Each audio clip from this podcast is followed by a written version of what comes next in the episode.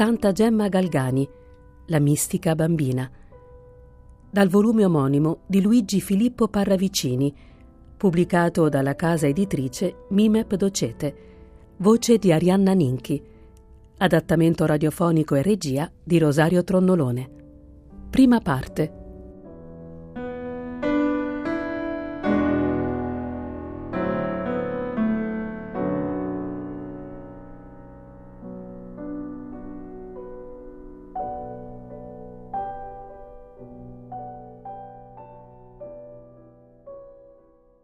Ecco, babbo mio, farò certamente come mi ha detto lei, perché anche il Monsignore lo vuole e anche lui lo ha ripetuto.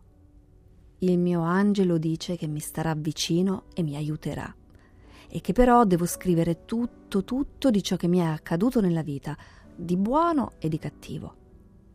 Quanta fatica che faccio ad obbedire a questa cosa. Lei non immagina neanche. Però ad un patto, badi bene. Lei lo legga e lo rilegga quanto vuole, ma che nessun altro lo faccia. Siamo intesi? E poi lo bruci. Allora siamo intesi? Ha capito bene? L'angelo mi ha promesso di aiutarmi, perché io non so fare, lei lo sa che ho solo la terza elementare. Però lui mi ha promesso di farmi venire in mente ogni cosa. Glielo dico chiaro, ho anche pianto, perché questa cosa non la volevo proprio fare ma l'angelo mi ha assicurato di aiutarmi. Perché io penso che quando lei avrà letto questo scritto e avrà sentito tutti i peccati che ho fatto e quanto sono stata cattiva, mentre quanto sono stati tanto buoni tutti gli altri con me, si arrabbierà moltissimo e non vorrà più essere il babbo mio.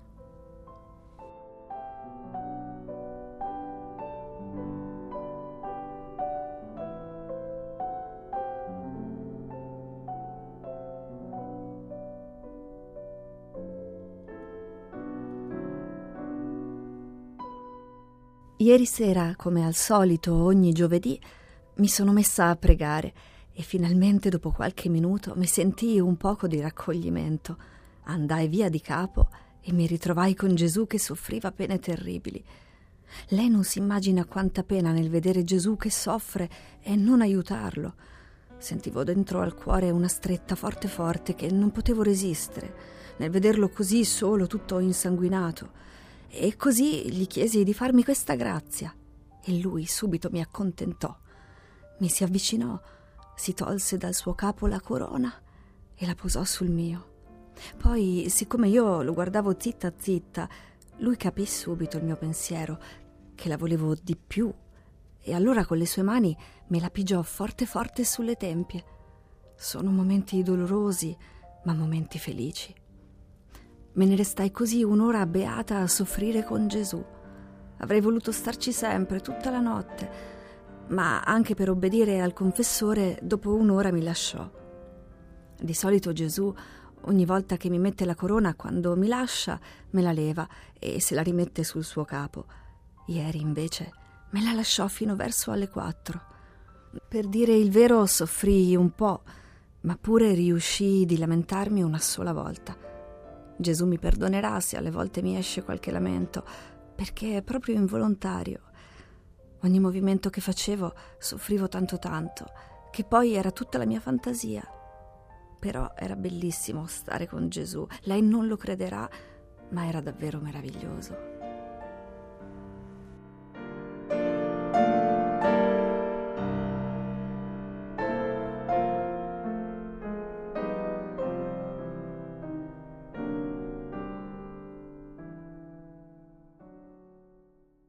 La prima cosa che mi ricordo è che la mamma mia, quando ero piccina piccina, mi prendeva in braccio e poverina un pochino piangeva.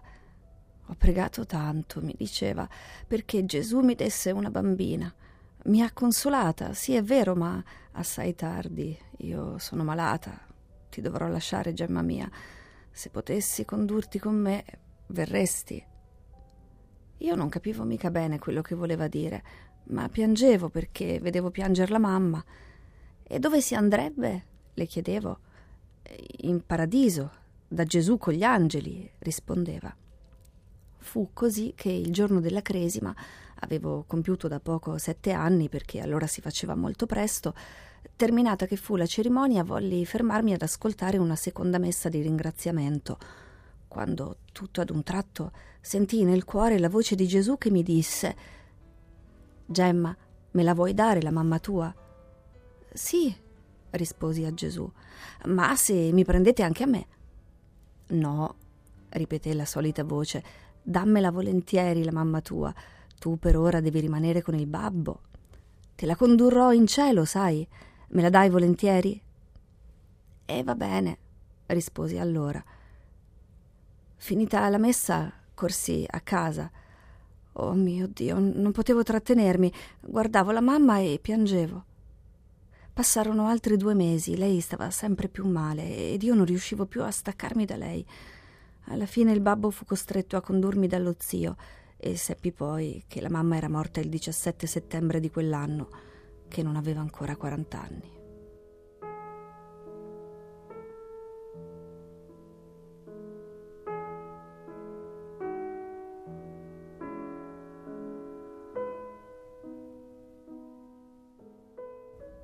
Quando cominciai ad andare a scuola dalle monache, mi sembrava di stare in paradiso e mostrai subito il desiderio di fare la prima comunione, ma era usanza di fare la cerimonia della comunione dei bambini a giugno. E così volli chiedere al babbo il permesso di entrare in convento per qualche tempo. Lui non ne volle sapere, perché voleva che io me ne stessi buona a casa e non mi accordò nulla di nulla. Ma io, che conoscevo un'astuzia bella e buona per farmi accordare da lui tutto di tutto, adoperai quella e subito l'ottenni. Perché ogni volta che il babbo mi vedeva piangere, faceva tutto quello che volevo. E così avvenne che piansi e la sera stessa ottenni il permesso. La mattina dopo subito io andai in convento e mi trattenni 15 giorni. In questo tempo non vidi mai nessuno di famiglia, ma come stavo bene? Che paradiso, babbo mio, voi sapeste. Non avevo altro desiderio di sentirmi ripetere segno per segno dalle maestre tutta la vita di Gesù. E quando quella sera la mia buona suora mi spiegò qualcosa della crocefissione, della coronazione e dei patimenti tutti di Gesù, me li ebbe sì ben spiegati, sì al vivo, che mi venne all'istante una febbre così forte che per tutto il giorno dovetti stare a letto. Poi ci furono predicati dal Monsignore gli esercizi santi e queste parole mi restarono in mente tutta la notte. Chi si ciba di Gesù vivrà della sua vita, disse lui. E io così ragionavo da me.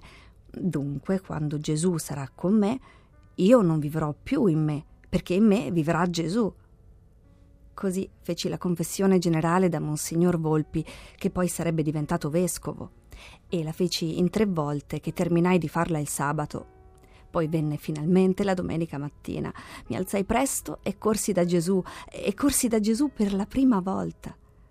Furono alla fine appagati i miei sospiri, babbo mio. Ciò che passò tra me e Gesù in quei momenti non so esprimerlo. Gesù si fece sentire forte forte nell'anima mia e capii in quel momento che le delizie del cielo non sono come quelle della terra. Mi sentivo sempre più staccata dal mondo e sempre più disposta al raccoglimento. Fu in quella mattina stessa che Gesù mi dette il desiderio grande di essere religiosa.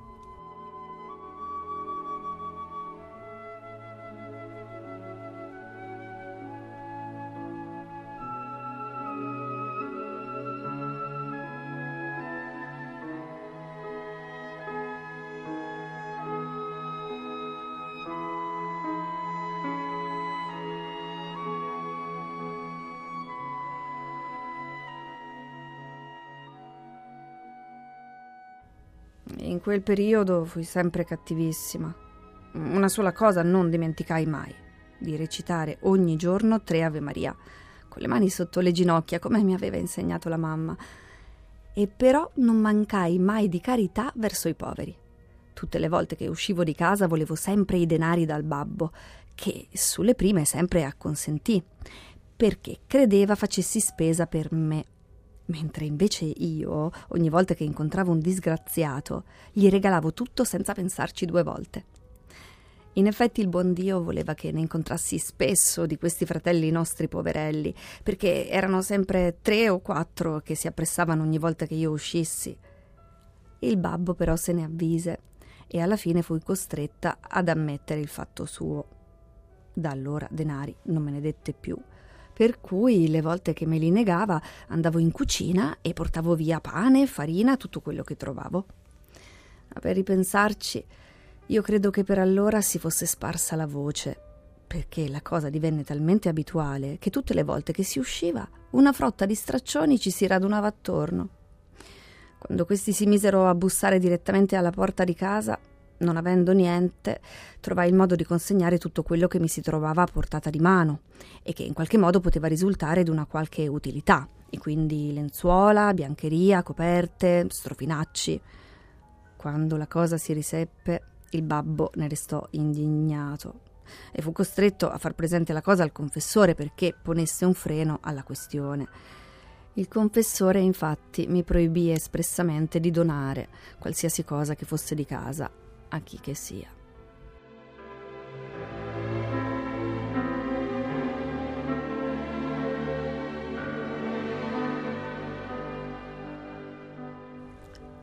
Dal momento che la mamma mi ispirò il desiderio di andare in paradiso, l'ho sempre desiderato ardentemente. Tanto che se Dio avesse lasciato a me la scelta, avrei preferito di gran lunga sciogliermi nel corpo e volare al cielo che vivere in questo basso mondo. Ogni volta che avevo la febbre e mi sentivo male, era per me una sì grande consolazione, come era per me un dolore quando, dopo qualche malattia, sentivo crescermi le forze. Cominciò così in me anche un altro desiderio. Sentivo crescere una brama di amare tanto Gesù crocifisso e insieme a questo una brama sempre più forte di patire e aiutare Gesù nei suoi dolori. Un giorno fui presa da così tanto dolore nel guardare, cioè fissare con gli occhi aperti il crocifisso, che caddi in terra svenuta. Per appunto il babbo si trovava in casa e cominciò a contendermi dicendo che mi faceva male stare sempre chiusa a pregare ed uscire presto la mattina per andare a messa, anche perché erano due mattine che non mi faceva uscire. A sentir lui io sarei dovuta stare all'aria aperta e a distrarmi, che a me non piaceva punto. Allora io risposi che a me faceva male stare lontano da Gesù sacramentato. Si inquietò tanto a questa mia impertinenza che ne ebbi una forte gridata – al che scappai in camera, mi chiusi a piangere da sola e iniziai a sfogarmi con Gesù. Ti vo seguire a costo di qualsiasi dolore, mio buon Gesù, dissi forte. Io vo patire e patire tanto per te, perché amare tiepidamente, come sinora ho fatto, sarebbe come venire da te e recarti disgusto. Gesù era lì presente, visibilmente accanto a me, e accolse tutto di buon grado.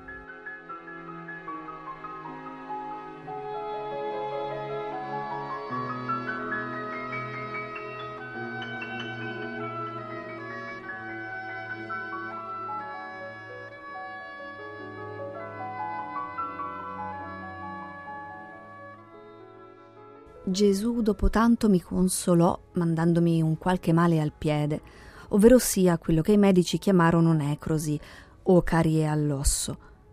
Io tenni la cosa nascosta il più possibile, ma poi il male si fece forte, per cui si dovette porsi nelle mani del chirurgo. Quando il dottore vide la ferita e la cancrena si sdegnò e disse che si era andati troppo avanti e che il rischio fosse di doversi amputare. Tutti in famiglia ne ebbero un forte dispiacere. Io sola rimasi indifferente. Si decise quindi di operarmi, tentando di raschiare l'osso, che è cosa dolorosissima, quanto si dice. Vennero altri due chirurghi oltre al dottore per aprirmi la ferita e raschiare l'osso del malleolo. Io non volli in alcun modo essere addormentata, perché tutto desideravo offrire al mio Gesù. Così loro iniziarono. Poverini tutti quelli di casa a cui ho destato tanto scandalo, erano tutti terrorizzati. Quando scoprirono l'osso cariato e si cominciò a raschiarlo profondamente, mi sfuggì qualche gemito, ma solo nel più forte dell'operazione. Ma guardavo l'immagine di Gesù crocifisso e subito mi chetavo. Invero io piansi e urlai e fui assai disgustosa. Però subito chiesi perdono al Signore della mia debolezza. I medici furono tutti meravigliati del mio comportamento e mi dissero che ero stata molto brava e coraggiosa, perché non avevo proferito verbo alcuno. Più tardi mia zia Elena e mio cugino Guido, che pure erano lì e mi videro operare, dissero al processo che mai emisi un lamento, né prima né durante né dopo l'operazione. Terminata che fu la fasciatura, io sorrisi ai dottori e diedi tutto di buon grado al cuore di Gesù.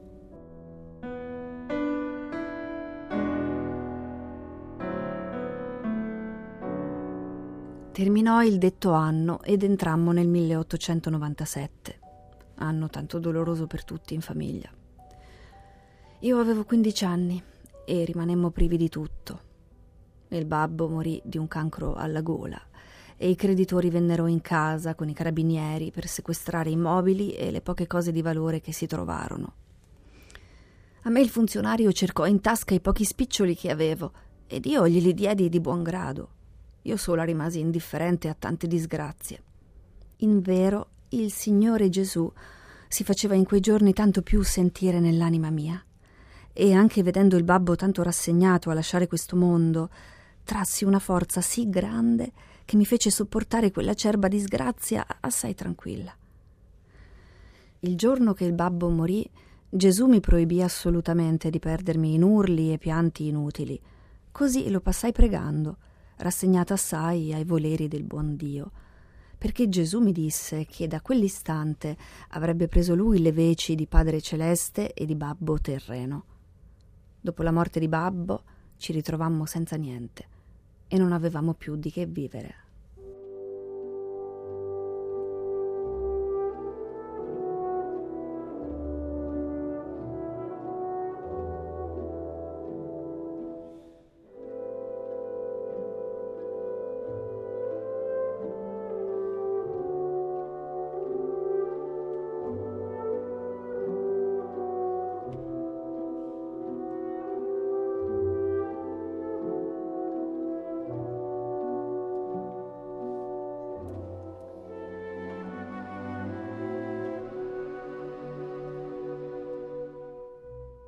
Santa Gemma Galgani, La mistica bambina.